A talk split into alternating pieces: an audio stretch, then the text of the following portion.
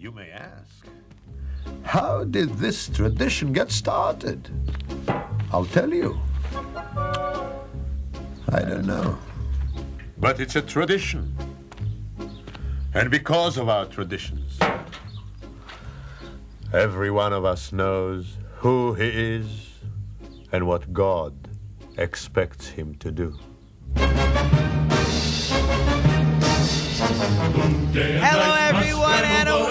Let's Talk Torah. I am Rabbi Tzvi Jacobson with NRM Streamcast, and we'll spend our time talking Torah, learning stuff, and having fun while we learn. If you'd like to call into the show, you can call in at 844 999 9249. That's 844 999 9249. Or you can send your questions to our mailbag at Let's Talk Torah, no apostrophes, Let's Talk Torah at gmail.com, and I will answer as many questions as I can. Oh, so many things happening today. Um, here we are in Michigan. The weather is beautiful. It seems Michigan, as a state goes, is doing much better coming back from Corona than other states. Certainly, other states are having many issues. Um, unfortunately, the state of New York, where my children usually go to sleepaway camp, um, has um, not allowed, disallowed, for, forbidden, whatever word you like. They've said no sleepaway camps, which is not helpful to my teenage children. So it was really interesting. Yeah, everybody knows the story. Uh, when life gives you lemons, you make lemonade. So we have to entertain the children. And I have all ages. I have my elementary school children, my post high school children, my teenagers. So what do you do? So, you know, I decided last weekend, I said, you know what we're going to do, guys? We're going to do something I never did before. I always wanted to. I said, we're going to go up north to the Upper Peninsula. Upper Peninsula in Michigan is gorgeous. It's humongous. Waterfalls, mountains, hikes, streams. Um, you go out onto Lake Superior. There's rock formations and colors. It's supposed to be gorgeous. The Soo Locks are up there. You're away from everything. It's beautiful. And I told my kids they were pumped. So pumped that they said, even if camp opens, we, we'd rather go on this trip with you. We're going to do that for about a week at the beginning of August. Um, and it's amazing. You know, you, you get one set of information, things don't look so good. So take a step back. You could work it out. You could find something. You got to be creative sometimes. And you yourself have to be pumped. My wife is not a big uh, hiker, nature person. She actually, I think, is interested. I think she's going to have a good time with us, all in good time. But as parents, if we are excited to try something different, it's very easy to bring the children along. I, I sort of made a mistake today. I, I my class outdoors, and we're going to have a party next week. So the question is, like, what to have for dessert? So I'm better off not asking, because as soon as I ask, I have four opinions. I can't make them all happy. So maybe I'll do a little bit of each. We'll see. Time will tell.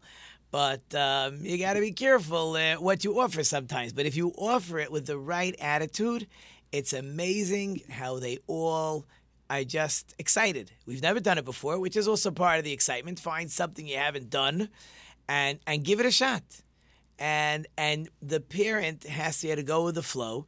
Not everything will work perfectly. Not everything will go as smoothly as we want. I've already ordered my Rand McNally map, maps. For those who know what those are, before Waze, right? Before Google Maps, you had to sit there with a paper map in your ha- hand and and red lines and blue lines and little black lines and and figure out where you're going. And I've used them and I know how to use them because I am going to an area where the Waze doesn't always work, which is good. So I won't have so much uh, so much cell phone communication. But I got to know where I'm going because it does get frustrating on a trip to get lost. So that's one thing that we're looking forward to. Um, what to talk about today? Um, for those who you know the that old joke that the washing machine ate their socks, it's true. I know it's hard to believe. It is true because my washing machine wasn't working the last two days. Sure enough, the guy goes in and there's like socks that are stuck in the pump, which means I need a new pump. But it is true. I don't know how it's possible that the machine doesn't have something to block socks from going into the pump. Uh, my wife claims they're small socks, they're baby socks. I don't know. All I know is there's socks in my pump. The children who lost the socks didn't notice, but the machine ate them. So it is a true statement when we say that washing machines eat socks, and they cause a lot of damage. But so it goes. Okay, one more thing about today, and then we'll move into the Torah portion. So happens to be um, in what's called the Daf Yomi for those who learn the same page around the world of the Talmud. So today they're in the middle of the tractate called Shabbos, and I think today is 102. 102. 10, I'm pretty sure it's 102. Anyways, very famous, beautiful um, piece of Talmud, and it's discussing the the the aleph beis. Right? We talk about. We don't do it as often now. I'll do one maybe in the next show. Uh, I have posters with different letters, the Hebrew alphabet, the aleph beis, and it's not just a language. Every letter has a meaning.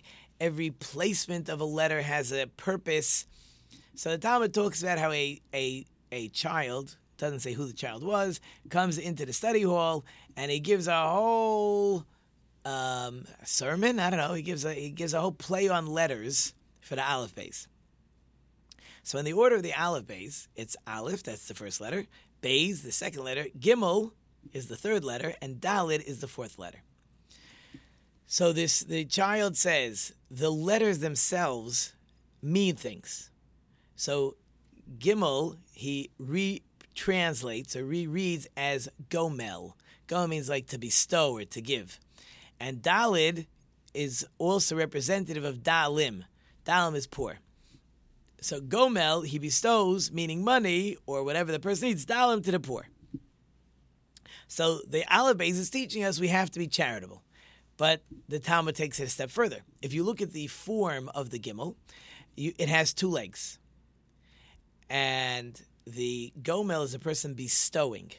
So that means that the person who is giving the charity is running after the dalim, after the poor person. In other words, it shouldn't be that the poor person is knocking on the wealthy person's door. What really is supposed to be is the one bestowing, the gomel, the one giving the charity, should be running after those that are poor. What does that have to do with today? So I lots of things been happening. So I'm in the middle of a of two fundraisers actually for Yeshivas Darchei Torah. We have our journal campaign going. There won't be a dinner this year. No one's going to dinners. Um, we also have a a pyramid uh, fundraiser. It will become our annual campaign. Um, so both those are running at once. So one of my wealthy donors who lives in Florida, so I have his phone number. I call him. I don't know if he's going to call me back. I had in mind. I called him like two weeks ago. Um, I figured maybe this week I'll try again. I don't want to. I don't want to bother him. Sure enough, he calls me yesterday. We have a long conversation whether he will. What happened was he'd actually given twice last year. Made a mistake. He sent us two checks, and we of course made the mistake of cashing both because they didn't catch it. So he'd really paid last year. So I asked him. I said, "Look, you paid last year. Where you know we always need help, but you of course already paid. If you do not want to donate again, you know, you're you're covered for this year. But the fact was, he called me. He reached out to me. Whatever his decision will be, he's going to speak to his wife. He's going to decide. But he reached out to me. He's the Gomel Dalim. He called me back. This morning happened again. Another donor. Um, he's, uh, I think, in the thousand range, but it's still a nice donation. So I, I have a very hard time reaching him. He's very hard to reach. Um, so I've started telling people, I said, can we make a phone conference? Can we make an appointment where I could talk to you? He didn't answer. It was a late night email. Showed up this morning, right after I finished praying, I get a phone call. He's on the line. We talked for 15 minutes. It was beautiful. And I'll be sending him the information about this pyramid fundraiser, and he will be joining us. So, so again, it's it's nice when when things work the way God wants them to work. That the the gomel, the bestower, the donors are actually going after the dalim, the poor. I'm not calling myself poor, but I do represent an organization. Organizations are poor because they obviously don't make their own money. They rely on the on the kindness, on the benevolence of others to help their important organization move forward. So all these things happened today. I thought they were all interesting, all timely, but more timely. Let's get into this week's Torah portion. We are so close. It's Parashas Shlach. We are so close to entering the land of Israel. Um, in last week's Torah portion, we, we had been marching three days. We're getting closer. Uh, the Jews complained about a few things. They complained about the mon and uh, too much traveling, and then they were put on hold, and then then they get new elders, and Miriam speaks lashon hara. She talks about her brother Moshe, and she gets tzara'as, leprosy, and she's outside of the camp for a week. So we've you know a little bump in the road, um, which will lead to the next bump in the road, which will last forty years or 38 and a half.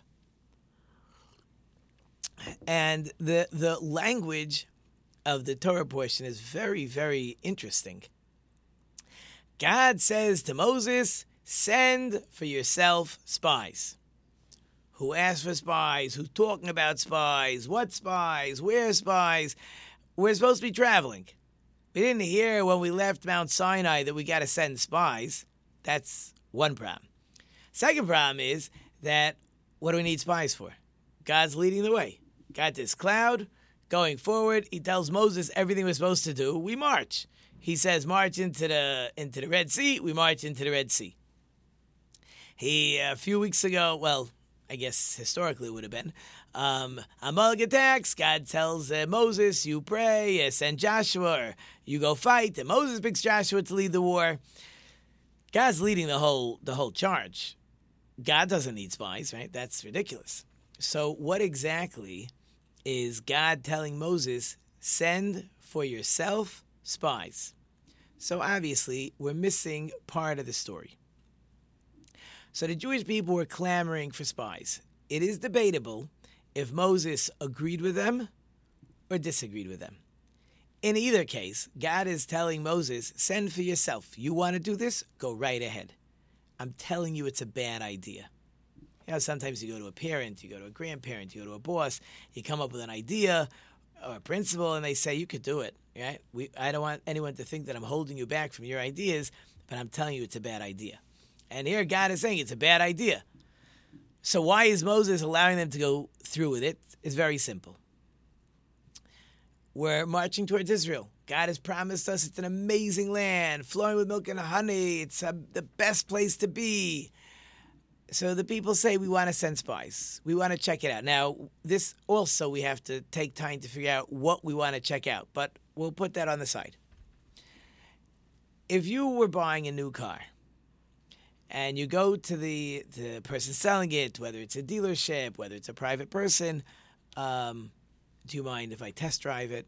Oh, I'm sorry. You cannot test drive my car. Oh, here.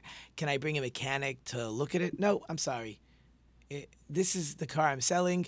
I'll turn the key and show you it works. You cannot bring a mechanic. So you're running away. You are not buying a car that the guy doesn't let you test anything because he's obviously hiding something. If the guy says, sure, take it for a test drive, take it home for a couple days. You want to bring a mechanic? No problem. You want to bring it to your mechanic? No problem. I'm telling you, everything is fine. The more the person, the seller, will allow you to test it and check out anything you want, the less nervous you become. Because he obviously has nothing to hide. The only people who have things to hide are the ones that don't let you test things out. So Moses figured, I'll tell the Jewish people, you want spies, send spies, I'll tell you where to go, anything you want figuring that, uh, or hoping that the, that the Jewish people figure, oh, he's saying yes to everything, probably nothing to worry about. But as soon as Moses is going to say, sorry, no spies, why no spies? Is, do you have something to hide? Are you hiding something? Are you worried about something? So, therefore, Moses really has no choice. He really must allow the spies to go ahead. Um, there is another side to look at these spies. It is true that all our travels so far have been miraculous. The cloud is leading us, and the Red Sea splits, and we're in the middle of a desert, and the manna is flowing from heaven, and we got this this big stone that gives us a a a, a perpetual and automatic, a daily water supply we are living in the desert in a miraculous fashion. How are we going to go into land of Israel? First of all, is it going to be miraculous? We're not sure. Second of all, and something very important to think about this world was set up with nature. God had, had the rules and regulations of nature, and He set up the world to work that way. The sun comes up in the east, sets in the west. When it rains, the ground gets wet, plants grow. If you plant a, a wheat kernel, an apple tree doesn't grow out of it, right? There's the, the world was set up to work with nature. And God is in control of that nature, of course. The word miracle, the translation of miracle, at least Torah miracle, means that God is changing the rules of nature. Anytime we discuss a miracle, miracle means God has changed nature. So now you want to go, you want to start looking through the Torah. See, every time it talks about a miracle, miracles are always a change of nature. If it's not a change of nature, so God is letting the world run, He's orchestrating, not saying He's not orchestrating, um, He's pulling the strings, but it's not a miracle. So the question becomes when we live, right? So God wants us to live a normal life. You have to go to work, you have to earn a living, you have to go to the store to buy food. You have to cook the food so you have something to eat. You have to have some type of shelter, home, apartment, motorhome, I don't care. So you're not out in the elements, right? There's we we as human beings have to do we'll call it normal, normal things to live. I do not live in my house, put my feet up on the table and say, God will provide. Somehow food will end up in front of me. Now, there have been throughout history, there have been those special people that have such an amazing relationship with God that they know God's going to take care of them. And even they have to do a little bit. And it's important when we're doing, the Hebrew word is ishtadlus. When I'm doing my, when I'm putting in my effort, I, I recognize that God's doing everything, but God wants me to put an effort. It's a great story I, I, I tell my class. Could be I've said it before. It's a great story there was an older gentleman in Israel, very poor, doesn't eat very much, but uh, he needed tomatoes. In Israel, they like to have uh, vegetables with their dinner. So he went to the market to go buy his tomatoes. So he goes, gets his tomatoes, puts them in a bag, standing on line, and uh, another another yid, another Jew is walking down. He sees this old this old yid. He knows who he is. He goes, starts talking to him probably talking about uh, maybe that day's uh, page in the Talmud, maybe something in that week's Torah portion. They were certainly talking in learning. As they get to the cash register, he puts down his tomatoes, and the clerk says, okay, that'll be, I don't know, three shkalim. And this old gentleman is just standing there quietly. Hello, sir, you're holding up the line. Can you please give me three shkalim? And the guy doesn't even reach into his pockets. So the friend the Jew that came by a friend realizes this older gentleman did not bring money, pulls out three shkam from his pocket and says, "Here you go." The Jew picks up the old, the old yid picks up his tomatoes, and he starts leaving. So the the friend says to this old yid, he says, "I don't understand you. You went shopping without any money. H- how did you do that?" He says, "I needed tomatoes." But but you don't have any money but I need tomatoes. God knows I need tomatoes. So I have to go get the tomatoes. God's going to have to figure out how to pay for them. So the old Jew said, the, I'm sorry, the other Yid said, but, uh, but how, how are you going to pay for it? He says, I, I didn't know I was going to pay for it. Obviously, God sent you to pay for it. He says, and what if I wouldn't have come? God would have sent another messenger. But God sent you. Now that is a it's an a cute story. It's an interesting story. It shows you there are those people out there in the world that can live a different style than the rest of us. They can be so close with God that they know God is taking care of them. But for us normal people, we're going to bring money or our credit card to the grocery store. We're not walking to the grocery store expecting someone to pay. So the Jewish people think that when we're going to go into the land of Israel, maybe God wants to be natural. Natural, you send spies. We didn't know what God wanted. Does He want us to go natural? Does He want us to do our best natural, like we're going to conquer a country and then God will do all the miracles anyways. Perhaps. But we have to do what we have to do. That's what they thought. God still said it was a mistake. They shouldn't have been thinking that way, but that's what they thought. So they're going to send spies, and Moses is going to select 12 spies. He's not going to select any old person. He's obviously going to select very righteous people. But there was a tremendous inclination that God sent to test these spies and the Jewish people. Now, understand, Joshua is one of the spies. He's the next leader. Kalev is one of the spies. But Joshua was not the greatest of all the spies. How do you know?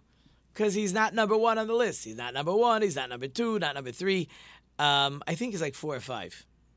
I'd have to say the words over in my head. It's not that important for us. But uh, he's not even the, the, the most righteous of the group when they leave. But God put into them this crazy idea that they don't want to go to the land of Israel. You know, it's very easy sometimes when uh, when somebody doesn't want to do something, they come up with all kinds of excuses, and they even make them holy spiritual reasons. Oh, if we go to the land of Israel, we won't be living like we are in the desert, where we're completely spiritual and God completely takes care of us. We got to go to Israel, we got to have to work. That's not good. We want to be completely spiritual, and that sounds good. That that actually sounds very believable, but that's not what God wanted right? They didn't want to go. So somehow they found a spiritual answer to say it's not good for us to go. It's not so good for us. And they start saying things. Now, once you start saying one excuse, start saying the next one. They come back. Um, as spies go, they did the wrong thing. Spies are supposed to report to the general. They reported to the Jewish people. That was not what they were hired for. That was not the deal of what was supposed to happen. Um, for the most part, they said the truth. They brought back those humongous fruits. Look at these fruits. Because if you want to come up with a really good lie, you got to have some truth in there. They talked about the giants and the people and the cities, but then they threw in their opinion. And they said, We don't think God is strong enough to conquer. Who asks your opinion? You want to say naturally we don't think we're strong enough, we're going to need God? You could say that, but even that you don't get to say. A spy's job is not to go ahead and give his opinion. A spy's job is to report. It's Moses' job, it's Aaron's job, it's the elders' job. Furthermore, they should have realized Miriam, who just slandered last week, was thrown out of the camp for a week, and she was trying to be helpful. And instead, these guys go ahead, say real slander. What do they think was going to happen? So, unfortunately, and we don't have too much time, but unfortunately, you get what you ask for. The Jewish people cry, we don't want to go. So God says, no problem. You don't want to go, you don't have to go. You're going to stay in the desert for 40 years. That's what you wanted. Your children will go, but all you people will die in the desert. There's a, a, a story from the Dubno Maggid. There was a, a, a wealthy man. He originally not been such a good fellow. He wasn't. He was more coarse, come into a lot of money and he, his son was given two options of who to marry.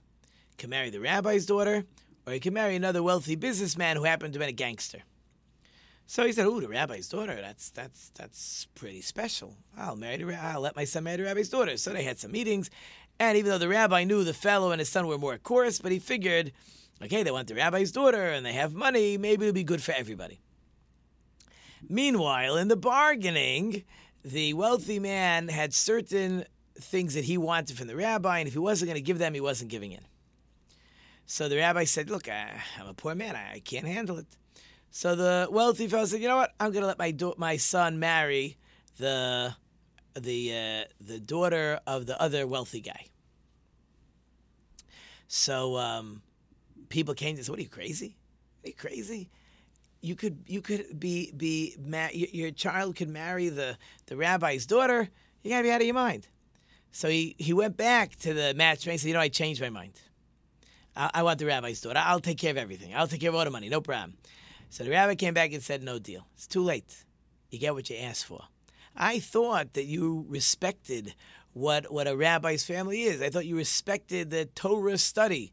Just like the Jews, God says, I thought you respected the land of Israel. I thought you wanted the land of Israel. Now I see you don't respect the land of Israel. You don't want the land of Israel. You're not getting it.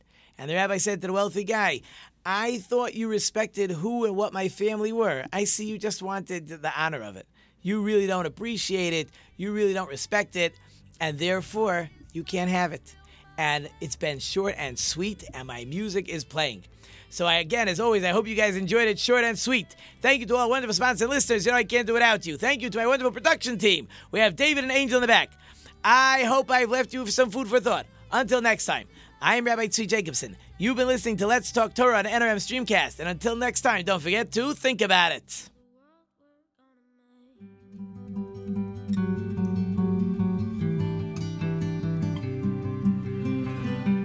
There's a house we